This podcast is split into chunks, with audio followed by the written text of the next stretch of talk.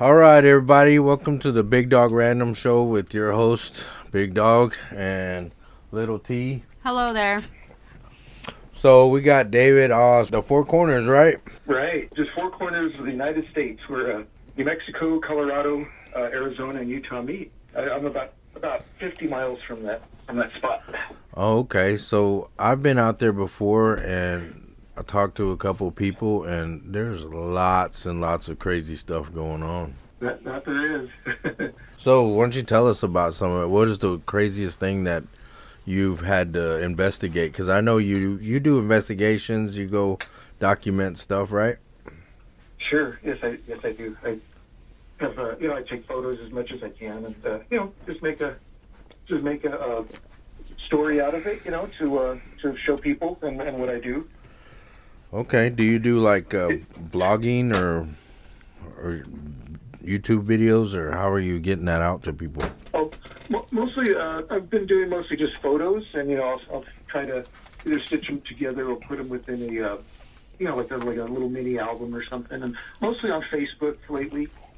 Uh, I'll go like on Brenda Harris's uh, Shadow Seekers page, and, and just show uh, a story, you know, or make a story to get people to like as if they were there too, you know, just use just good. Uh, good uh, enunciation and good, you know, proper, uh, oh, just proper wording, you know, so just so it's easy to understand, but not not too complex at all, you know, to figure out what's going on. Yeah, I've seen a couple of them.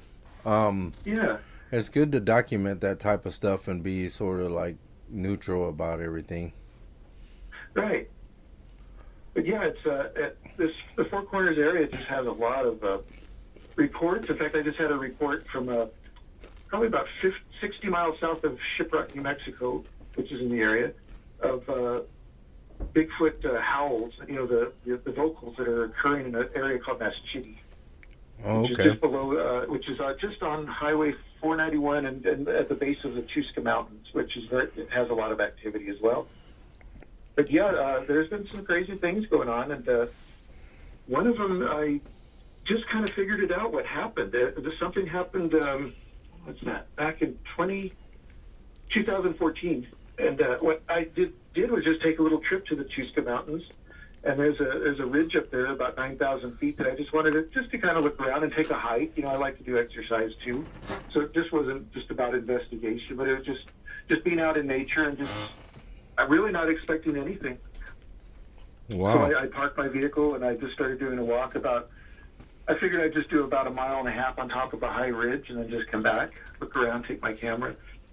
Uh, what happened is I saw off the side of the, the access road, I saw an X mark.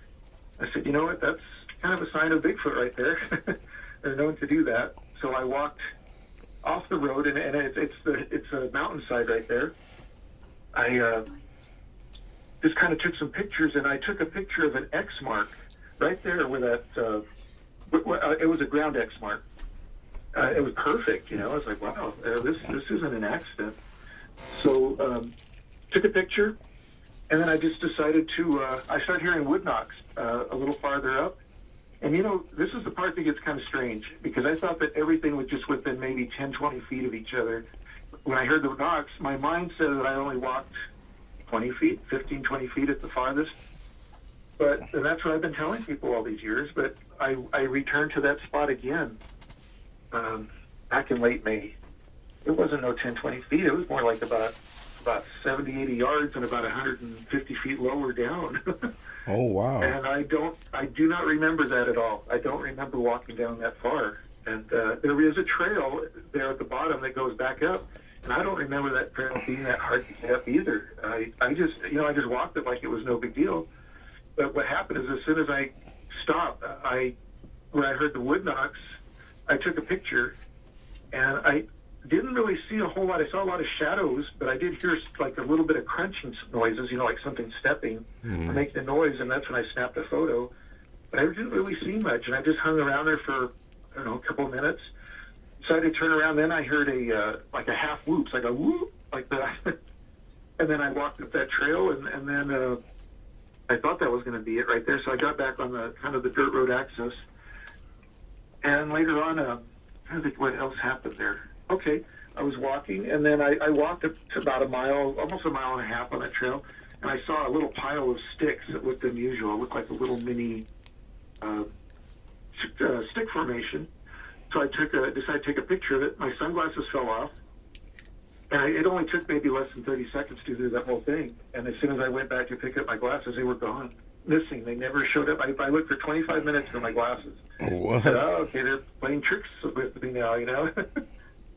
Oh and I man. found the glasses. But when I got back on that trail to head back, maybe about another hundred feet, I found some. Um, I was looking on the ground most of the time, seeing if I could see tracks and stuff. I found some ear, uh, earbuds that that weren't there before, and apparently they trade you know traded me my glasses for earbuds. And they weren't very good. They were pretty crappy. Oh man. But I, yeah, then I go home and I take I take these pictures uh, back into my computer, and uh, there was one picture that I mentioned, you know, the ground X mark. Well, I almost I almost deleted that picture on the spot because I said, oh, there's my shadow in there, you know, in the picture. But when I develop that picture in the computer, I find out there's something hanging on on my shoulder, and it's got its arms extended, and it looks kind of it's small, but it looks a little kind of hairy in the in the shadow. And what it shows me is uh, taking a picture of that X mark, but there's something on my shoulder, and I didn't feel anything. There, Hmm. there wasn't nothing behind me to do that either. Uh, something something weird just occurred, you know, and I said, "Wow, that was very strange." Well, then I later on, uh, I look at that picture, and I'm seeing kind of like some black objects in there that I can't really identify really well.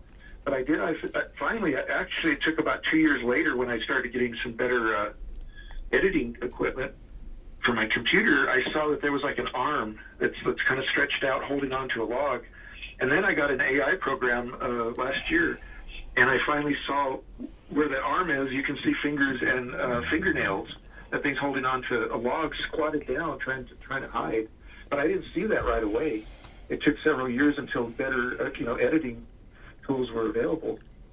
So, but that gap of time between where I, you know, on the ground X mark and that thing on my shoulder, where I took a picture of that, uh, like that arm. There, it's actually a rock right there too, because I, I saw it again here last May. It's just a big boulder, but it doesn't look anything like it does now. It, some of the trees have been dying because of the the beetle, bark beetle uh, infestation on, on pine and spruce trees Right.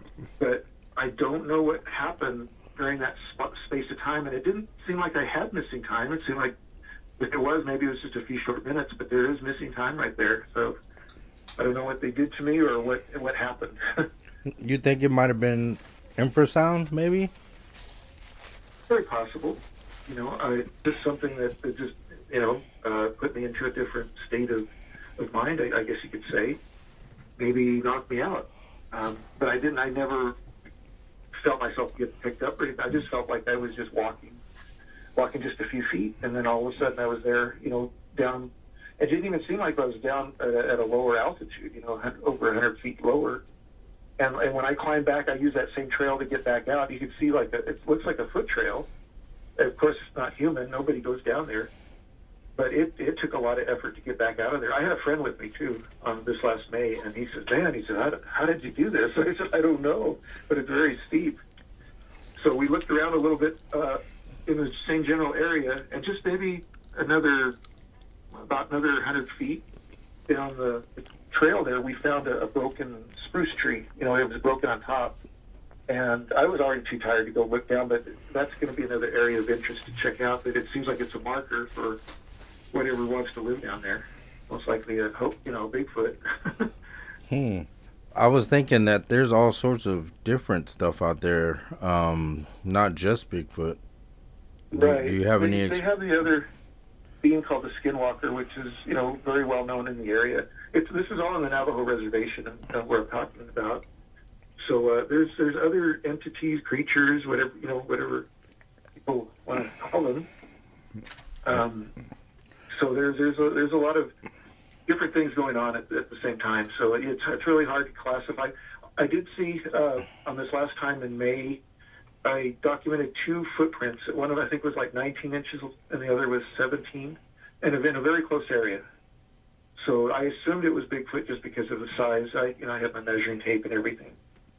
So, and, and this area is is pretty remote, but it, it actually uh, was near a microwave area, a microwave and radar station. So, uh, and, the, and the station is now unoccupied. It used to it used to have uh, employees working up there, but now the Air Force owns it. So, um, what is a, a microwave station? I don't not familiar with that. Yeah. Well, and uh, yeah, it's, it's unoccupied now. It's, it's remotely controlled. But, uh, it kind of made me wonder why are these things hanging in there? there? Is there, is there something to do with the military or something? You know? Yeah. What do they? What do they do? I mean, maybe is the microwave the same as like what warms up food, or? That? Yeah, well, the actually there's uh, radio microwaves for uh, for internet uh, for uh, cell phones, you know, cell phone towers. Mm. And then uh, close by is a radar station that's, uh, I guess, tracking aircraft, probably now of uh, military aircraft. Before it was the FAA used to own it, and that's when it was manned by uh, several employees. But now, and it even made me wonder maybe some of these employees had had some problems with, uh, you know, unusual activity going on, so maybe they decided to turn it into an automatic station.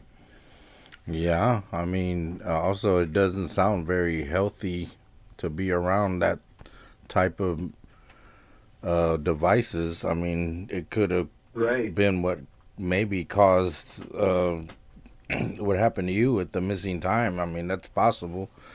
Um, yeah, it, it is. You know, maybe maybe I was even put into an experiment or something. You never know. Yeah, who knows? Experiment.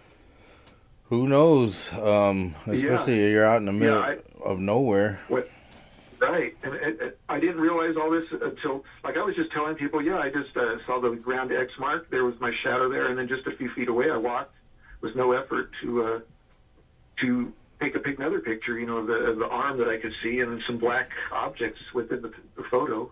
I should have just sent you some photos. I didn't even think about it till just here a little while ago. Oh, I'd love to see them after sure. the show. that would be awesome. Sure, yeah, yeah. I'd love to send those uh, photos to you, and uh, yeah, you can display them on your page, whatever you'd like to do with them. Cool. Um, so I know there's a lot of crazy stuff going on up in the sky at night. Do you have any experiences with that? Uh, yeah, I, uh, I'm not. I haven't actually myself uh, seen too much UFO activity, but I'm hearing about it. Uh, you know, all around uh, Farmington. With this, by the way, uh, the town that I live in, in the early 1950s, um, we are we had the greatest, uh, uh, the largest armada of UFOs ever seen in, in a in a town.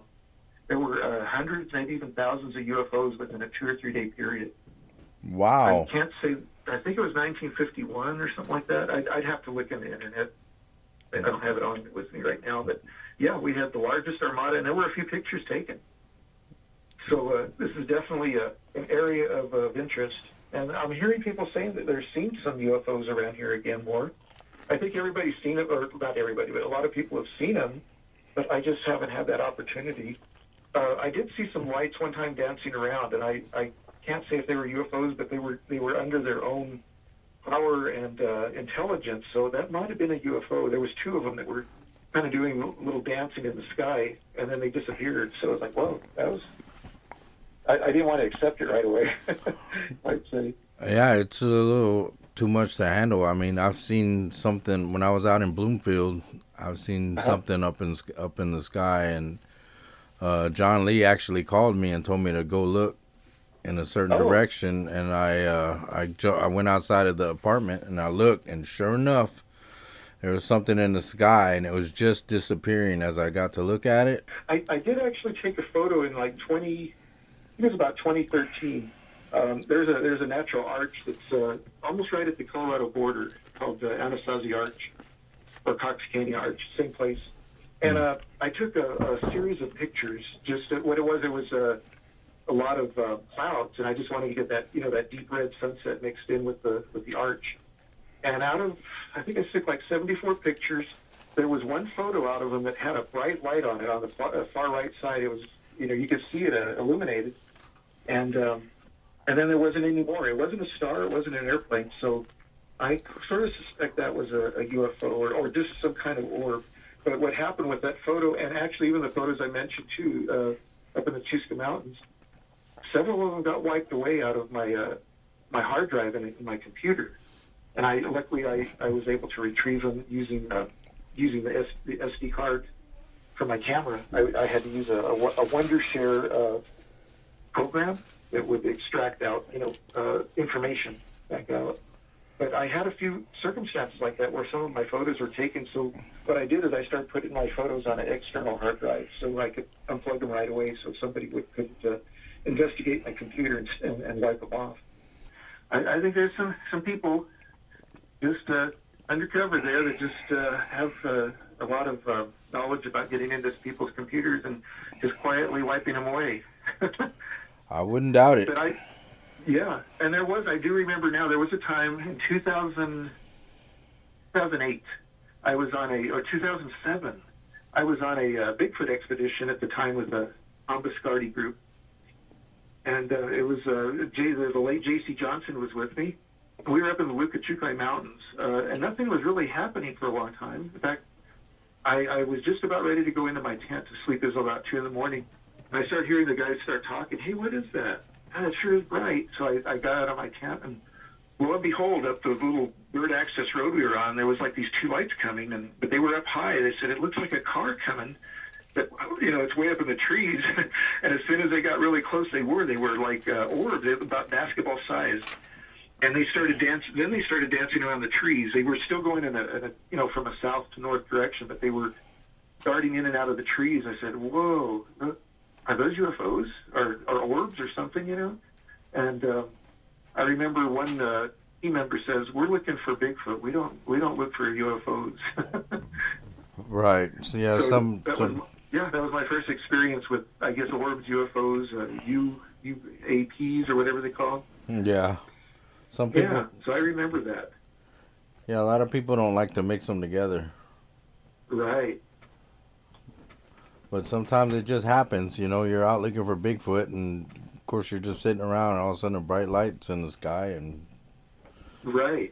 What is that? Yeah, that's that's just uh, yeah, and uh, and then I just hear a lot of stories about you know west of Farmington, even right here in the river valley, right by my house here in the San Juan River. I, we hear, I hear uh, audibly um, sometimes what we report that we allege to think that they may be Bigfoot. You know, they have that kind of roar or the even the monkey sounds, and, and they're just not sounds that are normal creatures of, of the you know indigenous to this area. You know, I've heard mountain lions, elk, uh, you know, various animals, even cows, and, and this just isn't any any one of those. And I try to get my digital recorder ready, and, and usually these sounds don't aren't sustained too long. I, I would hope they would be, but I, I run outside and they're gone. You know, like I try to have that digital recorder just ready to go, but it takes about maybe four or five seconds to you know get it totally started. It's like ah, I missed the opportunity, and you know then I'll leave it out, and I'll just I'll get like coyotes and stuff, but I haven't really recorded uh, uh, the sounds I want, and some of them are pretty uh, pretty sobering. yeah, it's like that. You know, it's it's like they know you turn the recorder off, or you don't have a recorder, or as soon as you turn it on, they get quiet. Yep, that happened uh, actually with uh, Brenda Harris and I when we went, and uh, a guy named Vince when we went to Colorado one day. Um, we were hearing some sounds. We we could hear some whoops in the distance in the daytime, and as soon as I turned on my digital recorder, that they stopped. It's like, you know, it's like I bet if I would have had my recorder on, it probably wouldn't be called out. But so I tried to fumble with it, turn it on, and then that was it. Like darn it. You gotta have it on but, all the time. Yeah, but yeah, I have heard some really um, unusual and interesting uh, vocals uh, in that same exact area we were in. I vis- I visited that. There's a certain area, uh, and I'll say base the basic area. It's north of Mancos, Colorado. It's actually the same area where there's two people that are miss- currently missing, and there's no trace of them. They were both runners. Uh, one, and they were both uh, running the, the high ridges over 12,000 feet.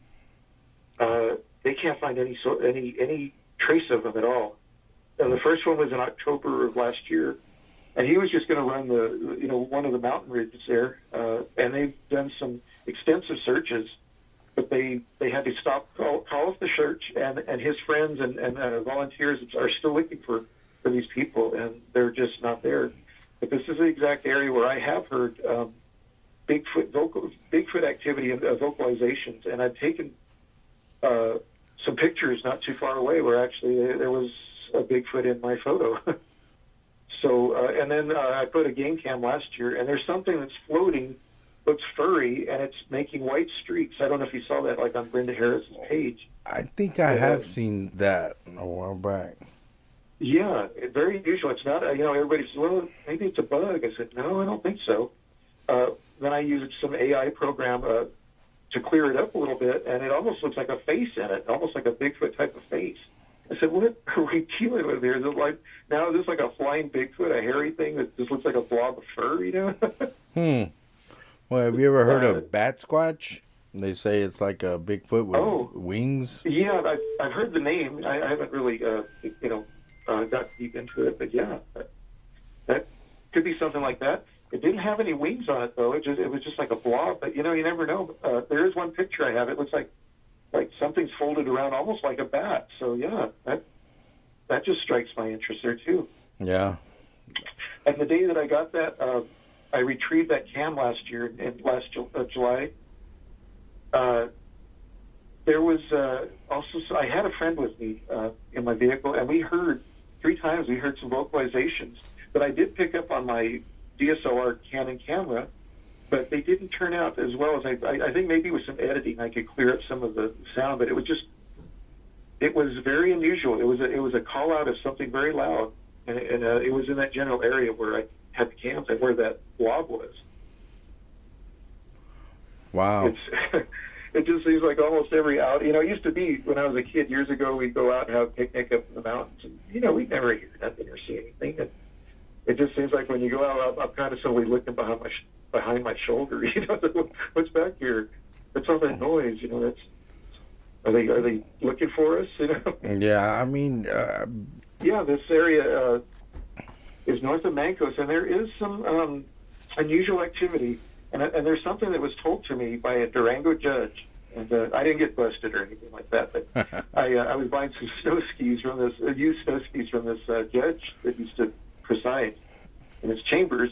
But he, he told me after I bought the skis, he says, Dave, you be very careful out there. And I, and I told him what, like avalanches or, you know, mountain lions. He paused and he said, strangeness. And then he, he was just about ready to talk and he just kind of shook his head and then he walked back to his, his courtroom. and he, he didn't want to tell me anymore. So, uh, he knows, he knows, and probably quite a few people over there know there's some things that are going on in the mountains and the, and the whole Four Corners in general that, that need uh, caution. I know you mentioned earlier that um, people talk about the scroll makers or whatever, but I think yeah. there's a lot more other stuff than Bigfoot and scroll makers out there. Just from the uh, times that I've gone out there and spoken to people, the uh-huh. stuff they would tell me didn't fit any category that you know I could think of. Yeah, I, I believe that. I I just think that there's uh, also as well that there's just uh, experiences out there that people are having that are just oh it seems like there's something new, you know, something new and unusual. And I did have an experience also here about uh, I think it was in 2018. I had some friends, uh, a friend uh, named Chase that was uh, living in Montrose, Colorado, and, and uh, he has a friend down here named Mike, Mike McDaniel. They came and uh, I guess they've been doing their own uh, investigation before I been involved with them. But, and uh, there was an area just outside of Aztec, New Mexico, actually just about maybe I don't know, maybe two miles out of Aztec, still close to city limits, where they were having uh, they they went camping just right off the road, off the pavement, and then they were having rocks being pelted at them. It was, uh, you know, I, I heard stories like that. You always hear like about Bigfoot doing that, but they uh, Chase came down and he stayed at my house one night and he says, "Hey, let's you want to go out there?" And it was like in February, it's still pretty cold. Says, "You want to go out there and just see what's going to happen?" And uh, we get Mike out there too. So we called Mike, and sure enough, we were out there about midnight. And, and I said, "There's probably nothing going to happen out here. You know, it's, it's I don't I don't really want to stay here too long. It's too dang cold." Well, uh, first thing I saw there was rocks that were dropping out of the sky. And this was like not, you know, it's pure dark. It's just the only thing we could see was through our flashlights. But we heard a thunk, and then just soon after, there was a rock come straight down, not not curved or you know thrown, but straight down. And it, it landed. All these rocks would land very close to us, but there was we were basically being pelted with rocks. I've never seen anything in my life like that. Some of the rocks did come sideways. One hit my windshield, and it did put a little little chip on it, and it came real fast. I remember I just barely walked to my vehicle just to just to warm up, and wham, you know, windshield got chipped. But uh, these rocks, at first they were kind of cheering us on. You know, yeah, yeah, let's see. I said, dudes, dudes, you know, we may be do, dealing with something that's not not too uh, not too nice, you know. Yeah, not too friendly. But, uh, right, and we I did the video one one circumstance. I had my uh, video cam on, and sure enough, there was a rock that fell real close to me. We had a flash it out, and uh, Chase grabbed the rock. He said, "This is the rock right here." And I saw it. I, I said, "Sure enough." And he said, "What do you think this is? Is it like Bigfoot or I, you know?" I said, "I don't know." So "Whatever it is." I, I shined my flashlight everywhere I could. I couldn't see anything. I said, "What what gets me is to see a rock come straight down, like if something's hovering and just dropping the rock, not with force, but just letting it go." And it didn't put a lot of impact. I said, "I don't know what we're dealing with, but." I said, this is something quite paranormal. I, I really don't want to be here too long. So we did leave, but I, at least I got a chance to to videotape at least one circumstance, and I think Chase got some more video of it too, where the rocks are coming straight down and sideways. And said, "Dude, I, I'm not going to cheer this stuff on, you know, because I really don't know what it is." Sometimes the best thing to do is get away from it. Yeah, and and Chase was telling me later on that he did have some problems at his apartment back in Montrose, where uh, pictures would start moving. Um, curtains would just move by themselves. And I haven't heard from him lately for actually quite a long time. I think he, I think this stuff that might have formed atta- he thinks it formed attaches attachments. So he decided to back out, and uh, I tried calling him, and his phone's off the hook. So maybe it scared him enough to back off. yeah, he might not want anything to do with any of that. Right. And that's um, understandable. Yeah, I've had. Um, it seems like um, uh, several times in the mountains. So I've, I've had circumstances in the. Uh, let's see, in Colorado, and uh, I'm not thinking too much here in New Mexico. It's too not too much here, except actually locally within town. Uh, I've heard some uh, weird cackling sounds over at Brenda Harris's house. In fact, it was on Fourth of July, probably 2012 or 13. Uh, just in the distance, it sounded like laughing, but it was in the sky. And, and then Brenda told me, Dave, that's skinwalker activity. And uh, I said, I believe it. I don't know what would be cackling or laughing, you know, like up in the sky in the darkness. It, it was not any kind of bird or raptor I've ever heard. Yikes. Yeah. Um, there's a neighbor that I have. I just found out that he, uh, well, I found out he was uh, interested in Bigfoot. He put those um, oh, in front of his front yard, uh, like Bigfoot silhouettes that are made out of metal. Somebody cut them and he bought them. And uh, I said, "Hey, are you uh, you ever had any Bigfoot experiences?" He says, "Dave, I've had quite a few." mm. And uh, what he was telling me is that he's a, he's an oil field uh, inspector and uh, repair person. I think they call him just a just an oil field. Uh, uh, work, well, there's a there's a name I can't think of it anymore but he, he basically works on all the mechanics of the of the oil field equipment. Okay. And oil field, yeah, uh, mechanic. And he was telling me that uh, south of Bloomfield, uh, and those deserted mesas and high areas there, he said that uh, he's been seeing Bigfoot up there uh, during the winter. Uh, he said he doesn't see this stuff in the summer, but in the winter he's he says whatever it is is moving very fast on top of a ridge, and he just caught a picture of it with his phone.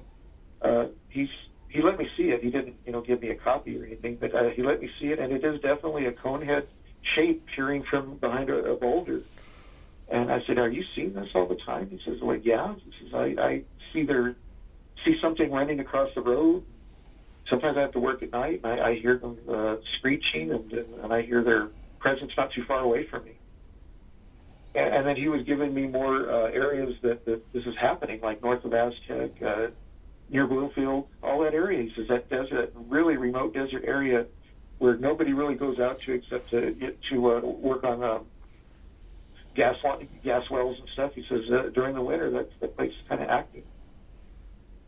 That would be the eastern San Juan County area. Yeah, when you're there by yourself, especially in them desolate areas, uh-huh. there's all kinds of uh, stuff. Because I've heard other oil uh, people that are working in that industry talk about you know experiences that they've had Or, Yeah, and you know they would probably be one of some of the first people to hear and experience a lot of its, uh, you know, Bigfoot, Skinwalker, crypto creature activity because there's out there so much every day, you know, five six days a week. Something's going to probably pop out sooner or later, whether it's in the day. And there are some workers that work at night too. I think that'd be kind of creepy, but they're out there. yeah, I mean, they're out in the middle of nowhere, doing Yeah. you know, working with big machinery that's probably loud. I've also heard a, a, a few stories. There's a there's a big lake there very close by too, uh, Navajo Lake State Park, and um, I'm hearing a few stories, not real commonly, but some people are claiming that they're getting rocks thrown at them, like when they're camping on a beach somewhere on the lake. It's a, it's a lake that extends into Colorado, so there's a lot of uh, square uh, you know square miles of, of emptiness out there. Anybody you can find your own camp there and, and not be around anybody. But uh, yeah, there have been some a few rock throwing circumstances where people have actually had to get out in their boat and just take off, leave everything they had, and uh, they didn't. A lot of those people, including the oil field people, don't want to talk about that too much because they know they'll get laughed at. You know, there there's still people that don't believe them, and that in this area. But uh, you know, the people that experience it, they'll they'll tell these stories. Just like my friend down the street, uh, his name is Robert and he, he told me, he says, I don't talk too much about this in the oil field, but, but, but, but we talk among each other, other people that have had experiences, but, you know, we don't tell, like, our company and stuff too much because they, they'll either just give us a, you know, a, a strange face or, or laugh about it. So, ah, whatever, you know, you've been drinking too much or something. It's hard to to convince people that never had an experience before. right. Um, There's been a, another circum. There's so many circumstances I know here. There's one. Um, this was back in about 2003. The the Durango uh, City Police. Uh, they even put this in their newspaper, the Durango Herald. They were. Uh, they had a story about some rock throwing that was going on. Mostly small pebbles, but occasionally big rocks that were being thrown at people while they would go recreating behind the Sonic Drive-In in Durango, which is south part of town. There's a canyon back there. They call it. Uh, oh, it's a. Uh, what do they call it? It's something gulch. Uh, but there's like a, a canyon that people access the the outdoors right there for their cycling or running or, or hiking. And uh, horse horse gulch, that's what it's called. And uh, there was a story that they thought that homeless people were throwing rocks at people. You know, like they go through that little canyon. It, it, it's a shallow canyon. It's not too deep in, and it, it, it, it would end up on top of a mesa, and that's where all the trails are for recreation. But uh, there were people, uh, quite a few people complaining about these little rocks. Either they get hit or they were close to being hit, and so the the city police went over there to, uh, you know, go investigate it. And I remember seeing about a couple, two or three stories about it that they were going to get to the bottom of this and, and move some of those people away because they were causing a hazard. Well, I took my mountain bike at that time. I used to work in Durango, so uh, after work I took my bike out, uh, climbing into the gulch, and lo and behold, I was getting some small rocks pelted at me. And I yelled. I'm not going to say what I yelled, but uh, so I looked in that direction, up, you know, up the little cliff, and I did see something moving. And then I heard like a murmuring, like a, you know, kind of human-like, but I don't know what they were saying. It's like, what, what is, why is, he, why is he murmuring? Why isn't he just talking? Almost like if he was talking in, in low tones to somebody there, you know. But I did see something move, but I don't really know what I saw, you know. And I, I, I yelled at him, you know, stop it. You know, this has gone far enough. Well, later on, I noticed the police quit talking about that circumstance altogether. There was nothing talked about it, and uh, I even asked a few runners, you know, because I, I was sort of in that uh, running realm too. Asked them, uh, "You heard anything about the rock throwing?" Said, "No." Uh, I said, "The police did they do anything?" No, not that we know of. So it just kind of just faded into history. Uh, and then years later, uh, probably like five years five years ago, I started talking to a person over here at a local casino, and she said, "Dave, my mom and I used to live right by there." And she says, "My mom went walking over there one day in the late evening, and she says, you know what? All those rock that rock throwing, it wasn't people, it was Bigfoot. There was it was a Bigfoot up there on that on those cliffs." and I said, "No kidding." I said, and she says, and I talked, I told her, I said. Um, I noticed the police hadn't talked about that. She said, exactly right. They, it turned into a cover up. They didn't want to talk about it no more. They they probably found out who, what it was and they just backed off. So, uh, yeah, they're, they're, that's right there by the city limits. And we kind of surmised that it was the Sonic Drive-In was very close by, and they, these things were probably you know, digging in the garbage late at night. It was really dark back there behind the, the restaurant, so they would probably just go through the garbage, maybe even go a little closer into town and, uh, you know, just dig in the garbage, just looking for food. Man, they were getting them footlongs. Yeah, urban urban Bigfoot. There's a lot of food in those things, in those big trash cans. Yeah, it's an easy meal. You know, you don't you Right. you don't burn calories trying to catch something or. Exactly. Another place here, five miles east of my house, is a place called Pes- Pesco. They build oil field uh, compression systems. You know, they they, they uh, some of them uh, extract water out of the oil and you know make it more uh, more richer, and some of them just uh, I really don't know all the processes. It's they're, I just call it oil field equipment, and they set them out there, you know, oil field pads. But they manufacture them there at Pesco, and it's a big operation, and they're up. Usually, I think they when they're in in here, they're up all night working. But I think right now they work till about midnight.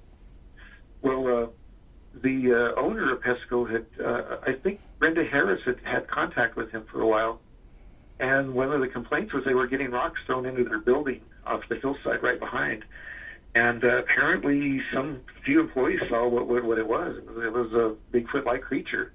The, the San Juan River is only about uh, three quarters of a mile away, so it isn't. You know, there's easy access to this place. It's running across Highway 64, and uh, I, I decided to go take a look, and shoot within within a few minutes, I already found a footprint on on. There's a dirt road right behind the business, and I found a footprint in December, it, when it's usually about 20 degrees cold in the morning, you know. And I said, well, this obviously isn't a, a human because nobody walks barefooted in that cold. so I'm going to surmise that it could be a Bigfoot or a skinwalker. But I finally approached the uh, the building, and I did see lots of dents on there and rocks. There's rocks all over the you know the the back of the building there. and uh, I said, well, some of those rocks are pretty heavy. I, and I kind of tested myself, not throwing at the building, but distance of, of a similar rock, and I couldn't throw them. But what I did see was that there was holes where the rocks used to be, where these things were picked up and thrown. And I was like, man, this thing was really strong to throw a, you know, a 20, 30 pound rock. Quite a distance. Was that place lit up pretty good? Yeah, it is. It sure is. It's lit up in the front more. The back is a little dark, but they do have employees that are moving back and forth. You know, a lot of welders and assemblers Mm. go back there. And from what I heard, uh, some of those uh, employees had quit. The ones that had to work, you know, over there more consistently. Some of them quit because they didn't want to deal with that anymore. And and the owner was concerned. And I and I think Brenda did inform. And I think he had an idea too from from the eyewitness accounts too. But uh, uh, we didn't follow up on it. I don't. I, did- I guess the owner didn't call her back, or you know. But I, I did my own little investigation, and there is a restaurant next door. It's called uh, Burritos y Mas. It's a Mexican restaurant that sells burritos and tacos, and I kind of gave a, a light uh, surmise that maybe they're looking for food and they go in their trash as well. I, I just couldn't see the interest in you know just throwing rocks at a business. Uh, but if there's food nearby, yeah, maybe they. Uh, you know, they just show their presence that way, or, or they don't want people to see them, or something. I always wondered if they like Mexican food. yeah, I think they do. I sure do. Now, have you had any experiences with orbs? uh, I had one, um, and I didn't actually see it. I've got another picture where uh, at, on the west side of Farmington there's a, a riverine park, and I have a friend that lives just on that, just right at the edge of that park, and he to- told me that just that him and his father think they saw a Bigfoot or three of them cross the river from an island. And he said it was almost completely dark, but they saw three forms. There was a tall one, a medium, and a small one, and they all stared at, at him and his dad. And then he told his dad, "Dad, I think those are Bigfoot." And his dad said, "I, I don't believe in Bigfoot, but they're definitely not human because that water is too swift." Uh, my friend Daryl had uh, told me, he says, "Dave, I, I think I found what you call a uh, structure formation." You know, I showed him pictures. I said, "Well, hey, Daryl, show show it to me." So we we took a hike over there, and lo and behold, there's a, a structure, and that was one of those photos too that originally was erased, but I, I managed to dig it out of. I actually had it in my email. It wasn't, you know, in, in the Gmail. You know how you can save your photos in there. Yeah. So I, I extracted it out of there, but it was it was erased off my uh, hard drive originally. Well, uh, it, it did show like a, uh, a like a structure that was low. It wasn't high, but it was like a suspension. You could push it down and it would bounce back up. I don't know if it was made for children or or they it was, or these things like to sleep low, but it was it was most unusual. And then there was a star formation of these sticks that were shaped like as in a star. This is where it got really weird. Um, got my camera and I started adjusting the focus, and I, I you know I started looking through the viewfinder, and then the camera got really heavy. I said, what, "What's going on with my camera? it's real heavy," and it, I, I was actually almost struggling with it. It was like a like if somebody had it was grabbing it from it, you know, trying to grab it out of my hands. What happened? The lens fell off. It, well, I took a picture, and the lens fell off, and that's basically impossible because the lens does off a large camera does not pop off. You have to push a button to do that. But it fell on the ground, and luckily it didn't get too dirty. I was able to get it cleaned later. But my friend was laughing. I said, "What are you laughing for?" So I thought you did it deliberately. I said, "I'm not going to ruin my equipment to do that," you know. Well, I, I went home and I developed that picture in my computer, and what it shows is like a, a yellowish orb that's right there, right, right there in front of that star formation. Um, and I think it had something to do with what was with, with that wrestling battle that I had with my camera. wow. Yeah, it was uh, extremely. I've never wrestled with something invisible, but it, you know, Dar- and then Daryl thought, well, you weren't having like a convulsion. I said, no, Daryl, I was holding onto my camera. Something was trying to push it down, trying to push it really down, and uh, and I pulled it back up, and then I was kind of in a slight little wrestle for a couple seconds, and then the lens popped off after I snapped the photo. Like something didn't want me to take a photo of that. Huh. It was like a like a it was like a ghost uh, encounter, more like taking a picture of something that I thought maybe Bigfoot would build. You know. Right. That that's creepy. Yeah. Yeah, it was very creepy, and uh, I took a break from that for a little while, especially when my photos were were erased. They were taken off my hard drive, and I started up again later. yeah, there's probably been times when when you thought to yourself, "What the heck am I doing? Right. Should I be doing this?" I mean, I've hit that crossroad before plenty of times. Should I just leave this stuff alone? Should uh-huh. I should I keep asking questions? I mean, what's going to be the repercussions for keeping on? Right. And I mean, you could have the MIBs coming after you, or the spiritual MIBs, or whatever you want to call it, retaliating for poking your nose where you shouldn't poke. Right. Oh my gosh, yeah, that'd be that'd be terrible. Yeah. And I, you know, I, and I, you know, I, I have had a quite a few experiences with things going on, but at the same time, I have backed off from some. Uh, uh, actually, this year in May was the first time I had been out for quite a while, you know, kind of looking around a little bit. But I, uh, I just don't want to have those attachments that some people are talking about, you know.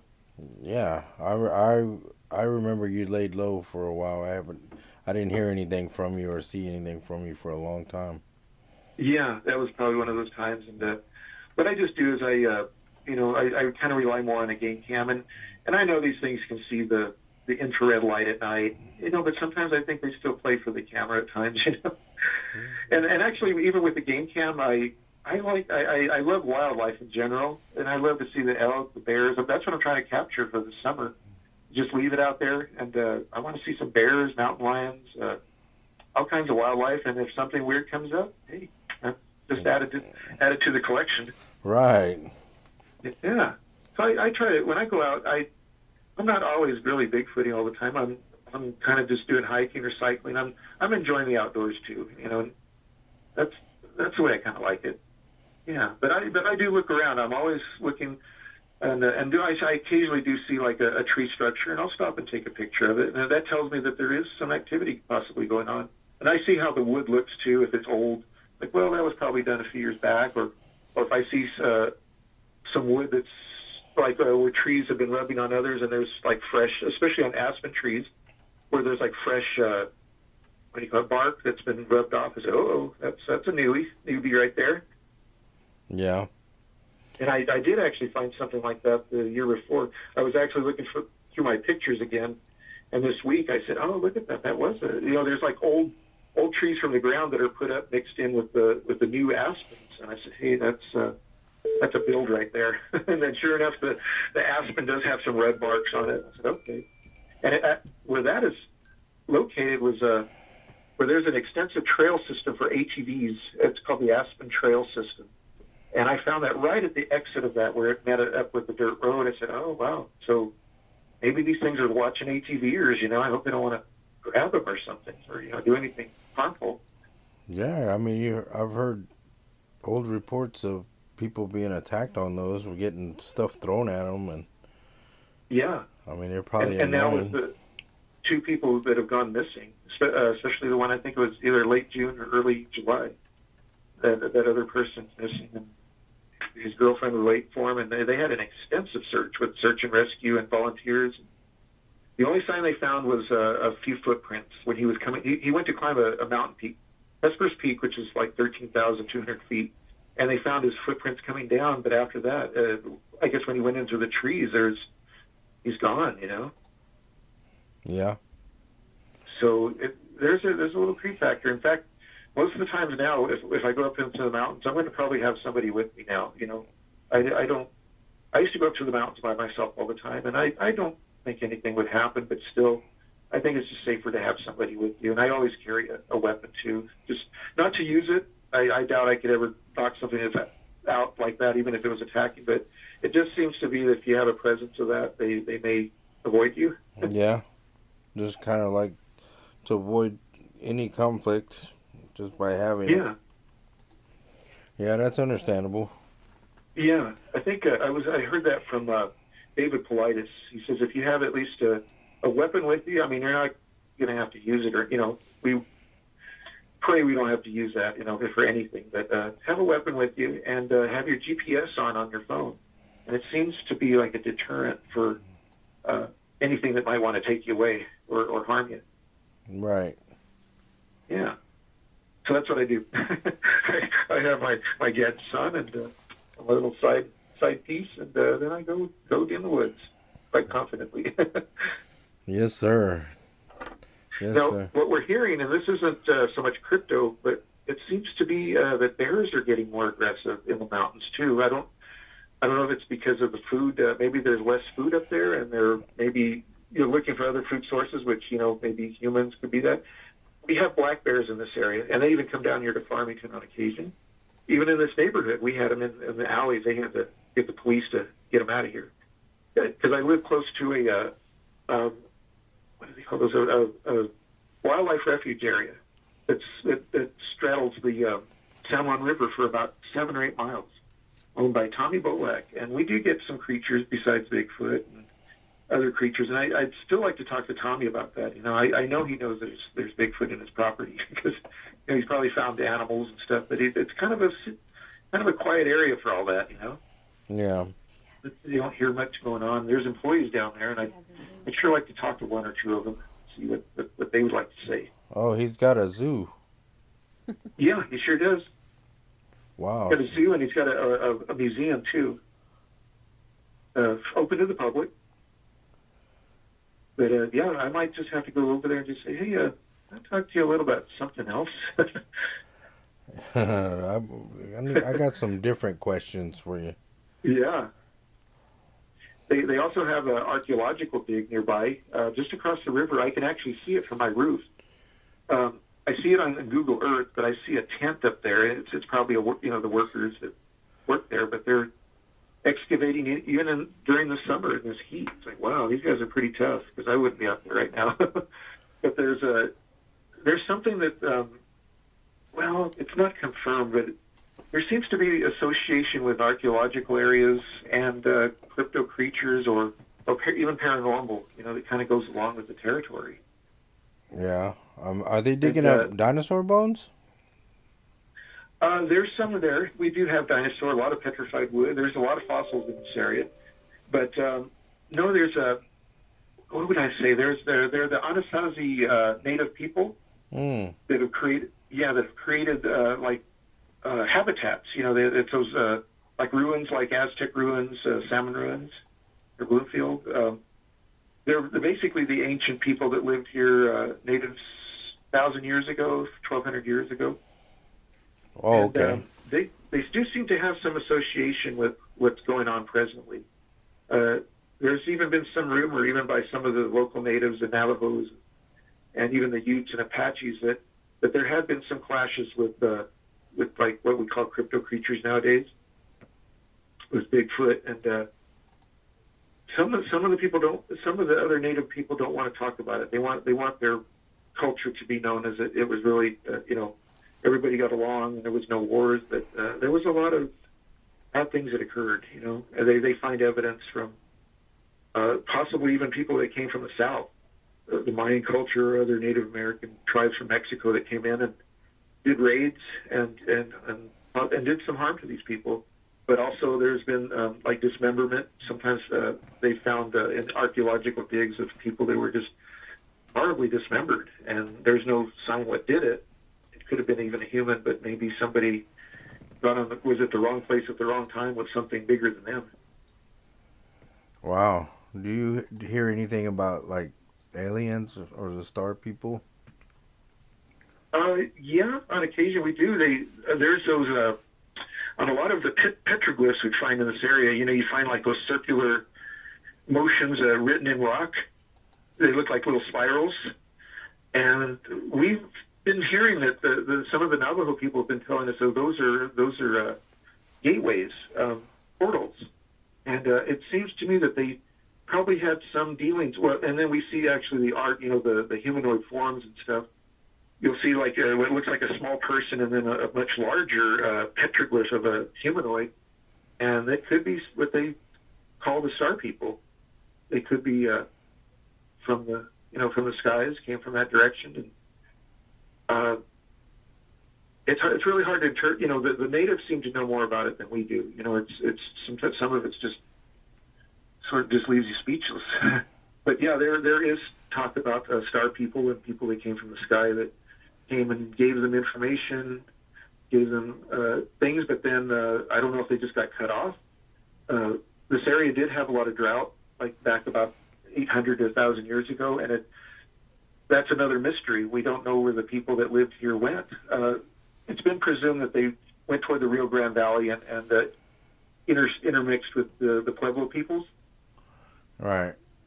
Uh, even the people from Mesa Verde. But uh, I've talked to some archaeologists that say that they've found in their studies where they had there were plates, the food plates of food, and just you know just everyday stuff of that era, just laid out like they were ready to eat, and whoever lived there just exited so fast they left everything there with no with no trace of where they went after.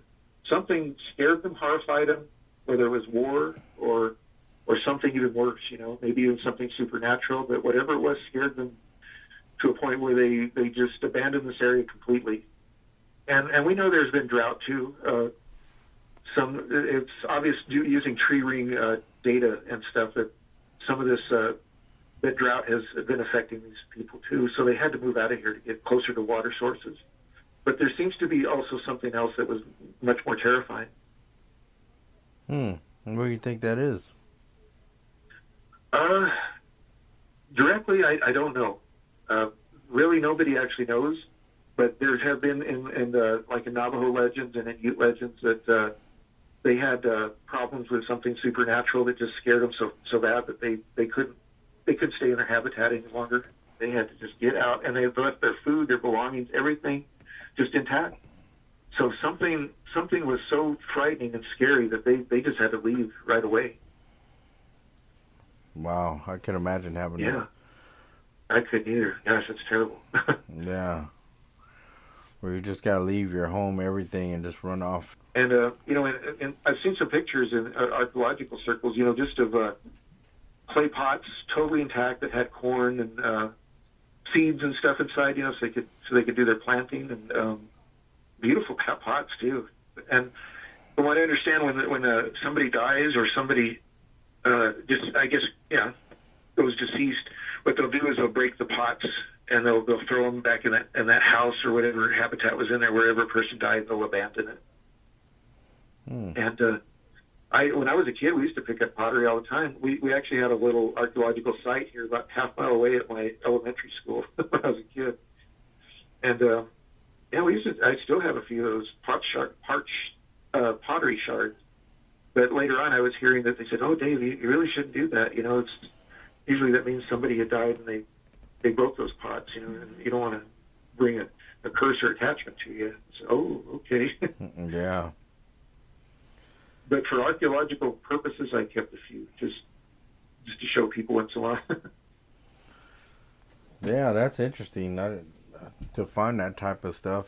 Um, but yeah, Right. they're told to leave it, leave it be. That you don't want to pick it up and take it home. yeah, and I, I, I, you know, uh, I'll leave it be. I, and I, they do say too, even with the the dinosaur bones and stuff, that we find uh, about 40 miles south of here in the Bisti. They said leave everything alone, but sometimes you just see a piece there that's just so nice. You know, and it's like, oops, how did I get in my pocket? But uh, that's a really interesting area too. And I haven't really heard uh, in that actual Bisti area. I haven't heard of any uh, cryptos, although I'm sure they're in that area. But you do find a lot of fossils there, a lot of petrified wood, big logs, um, dinosaur bones. And in fact, I was in a geology class at college, local college here, and we we took a trip out there, and they they would point us out the the bones, the shark teeth, everything. It's like, wow, this is just a a, a geologist's fossil dream, you know right. and it, and it looks very beautiful out there. The, there's a lot of these uh, what they call hoodoo formations. Just they're just basically just erosion that forms them like into a. It looks like a little like a uh, mushrooms. That's what they look like, mush uh, like stone mushrooms. And uh, that's that's the high desert of this area. You know, we we have this. This used to be a uh, what they say. We used to have a six thousand foot shoreline. Or, or actually, the shoreline of, a, of an ancient ocean was at 6,000, now at 6,000 feet apparently this this is the Colorado Plateau is what the Four Corners is, and somehow or another through tectonic forces it rose up to a mile a mile or a little farther uh, above the the normal sea that we have now. Hmm. And uh, when they uh, when the oil field uh, does their drilling, they find a lot of brine in that you know down in the subsurface, and that brine is actually the ancient seawater that that we still can find to this day. Yeah, all that was under the ocean once, long, Yeah. long, long time ago. Sure was. That area that you were at at Bloomfield, uh, Angel Peak, which is 15 miles south, that's a perfect example of that that area. You can see the the bands of uh, erosion. You can Mhm. see uh, mud. Uh, it's all frozen now, frozen into stone, but you can see muds and even uh, ancient uh, volcanic ash from volcanoes that came from Arizona and, and around this area from the Chuscas and Ship- Shiprock. And it just makes these beautiful layers. It's just incredible but there's a lot of fossils in there too. It's like it's it's it's a geologist's dream, or anybody who loves all that stuff. Yeah. I even have petrified wood at my home here. Uh, when we were kids, you know, we just accumulated it. I think you're not supposed to pick it up now, uh, but back in the day, you were allowed, I think, one ton per month, and people would make like uh, outdoor fireplaces and stuff. Oh, really? Yeah, and and there's still people that have it, you know. But yeah, I still see uh, some fi- or even fireplaces and stuff that still have like some uh, petrified wood and a few fossils in it here and there. But yeah, it's it's so common around here. All you have to do is just dig a few, dig not even a few feet, just few inches, and you'll find petrified wood south of Bloomfield everywhere. Yeah, that would be cool to have some of that. Yeah. Oh yeah. It's great. I, I, I still do my little collection of stuff. You know, I I was up in uh, the Chuska Mountains when yeah when we went up uh, me and my friend uh, uh, Tom, we went up there and I I wanted to show him what they call Narbona chert, and it's uh, it's one of the hardest uh, substances available. It's basically an agate that's been warmed. It, there's a volcano there at Nar- Narbona Pass, and what it did, it, it uh, warmed up the sandstone and it turned it into like this really beautiful, strong agate that makes excellent arrowheads. And uh, it, it was known in this area all over for the, the ancient natives who, who wanted to make uh, arrowheads for their, you know, for hunting. And it, it, the rock is so sharp, you have to be careful when you carry it because you could actually cut yourself. Like, But uh, it's a, it's a, it's a great. In fact, when we went, I actually brought some home and put it in my front yard. It's so neat. wow. Um, Yeah. I bet your house is interesting. Uh, some of it, yeah. I, I, uh, I, I like a lot of that stuff. You know, I, I could only find a Bigfoot bone, that would even be the the, the prize right there. or get one to move in with you. yeah. If you were to leave this earth tomorrow, what would you like to leave people with? I'd, I'd like to.